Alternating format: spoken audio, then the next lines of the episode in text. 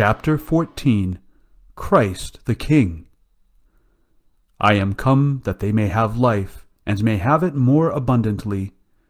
John 10:10 10, I am come, a light into the world, that whosoever believeth in me may not remain in darkness. I came not to judge the world, but to save the world. John 12:46 47 from the consideration of the mission of Christ, we advance more deeply into the mystery of his person. The coming of our Lord shows not only the goal of his mission, but it also presupposes the advent of one who was above and anterior to the world. It is really important to know our Lord, to know his mission, his origin, to understand whence he comes. Our respect for him will be in proportion to our knowledge of him. Undoubtedly, he assumed a human body and a human soul, but this does not diminish him. Our Lord displayed sentiments of humility before his Father, but these sentiments do not diminish him either, for humility is truth. When the Son says that he owes everything to the Father, he is simply recognizing the paternity of the Father to whom he is consubstantially united with the Holy Ghost from all eternity in the Holy Trinity. To meditate upon the mystery of our Lord Jesus Christ and make it the object of our reflections may seem a little abstract or theoretical, and yet, upon closer examination, it is altogether pertinent and practical. To define, so to speak, what our Lord is, to try to know him better, to grasp better his relations with the Father in the bosom of the Blessed Trinity, the relationship of the Father and the Son, both his eternal and temporal missions, all of this affects our own life, and I would add that it does so dramatically. For what is in jeopardy in the world in which we live is faith in the divinity of our Lord Jesus Christ. If our Lord is God, he is consequently the master of all things, the elements, individuals, families, and society. He is the creator and the end of all things. Once, before the beginning of a conference I was giving in Madrid, with about 5,000 persons attending, the crowd chanted incessantly, Long live Christ the King! We might ask why these people at that time felt the need to shout this in the street. It was because they felt that if Christ were not king in Spain, then that would spell the ruin of the Catholic religion and their own families. The Spaniards see every day in the new laws, customs, and habits of the people that the Christian spirit is dwindling. They feel that our Lord is no longer king in Spain. The same could become true for us. If we are not convinced of the divinity of our Lord Jesus Christ, we will not possess the strength to uphold our faith in opposition to the rising tide of false religions in which our Lord Jesus Christ is not King, is not acclaimed to be God. Nor will we be able to resist the consequences that this will have upon the morals of the state, of families, and persons. Due to religious liberty, which was affirmed in the texts of the Second Vatican Council, and which is entirely opposed to the social reign of our Lord Jesus Christ, because it places all religions on a par and accords to error the same rights as truth has, our Lord is no longer considered to be the one truth and source of truth. For instance, in Germany, Joseph Cardinal Höffner, Archbishop of Cologne, said, we are all pluralists here. Pluralists? What on earth does that mean? That means that our Lord is not supreme, that there is something besides him. They grant that our Lord is someone, but also that he is not God. The way is then open to all opinions and to all religions. When such words fall from the lips of the Cardinal Archbishop of Cologne, then the matter is very serious. It means that the Catholics who are accustomed to living in the midst of Protestants have definitively granted Protestantism the status of a valid religion. They have lost the sense of the royalty of our Lord Jesus Christ, and by the very fact they implicitly lose the sense of his divinity. Hence, it is a very serious lack of faith, and very little will be needed to cause people to draw away from the church, give up the practice of their religion, and fall into an abysmal immorality. At the beginning of the century, the United States was held up as an example.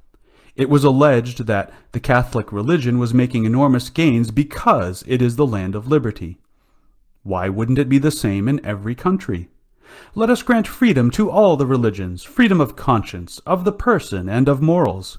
Then the Catholic religion, so the argument went, will have total freedom and will be able to expand. Yet, this is to ignore the influence of error on truth and immorality on morals.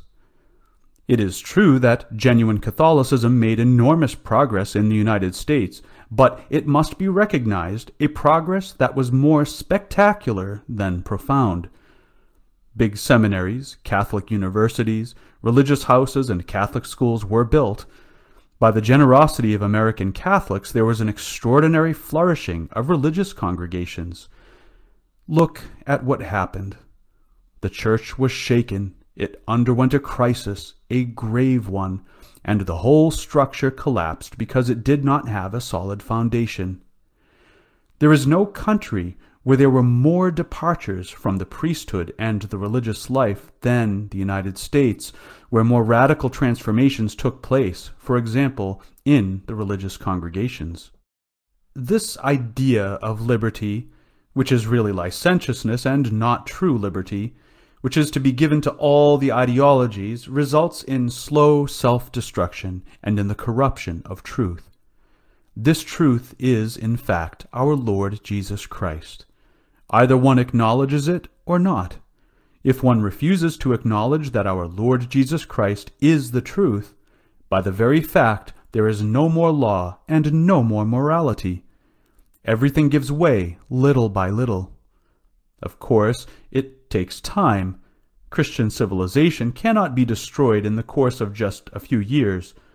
Once the principle of liberty is granted, then slowly but surely the corruption advances.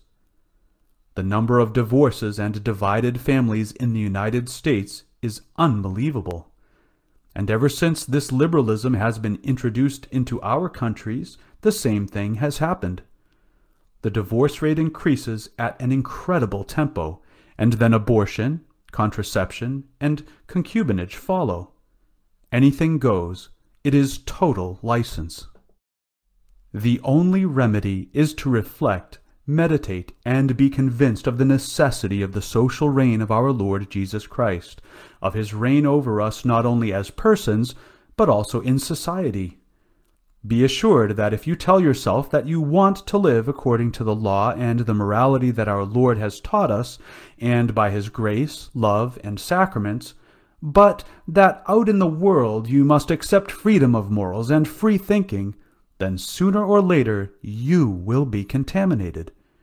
The mere fact of conceding that it is a human right to be able to think whatever you like, as is done in the Declaration on Religious Liberty, leads to the abandonment of the missionary spirit. Make no mistake, it is completely erroneous to think that if someone thinks otherwise than I do, if he has another religion than mine, he is free to do so. No, he is not free, and we must tell him, however sorry we may be, that he is wrong, that he is not in possession of the truth. One day you will be judged on your thoughts, your behavior, and your attitude. You had better convert.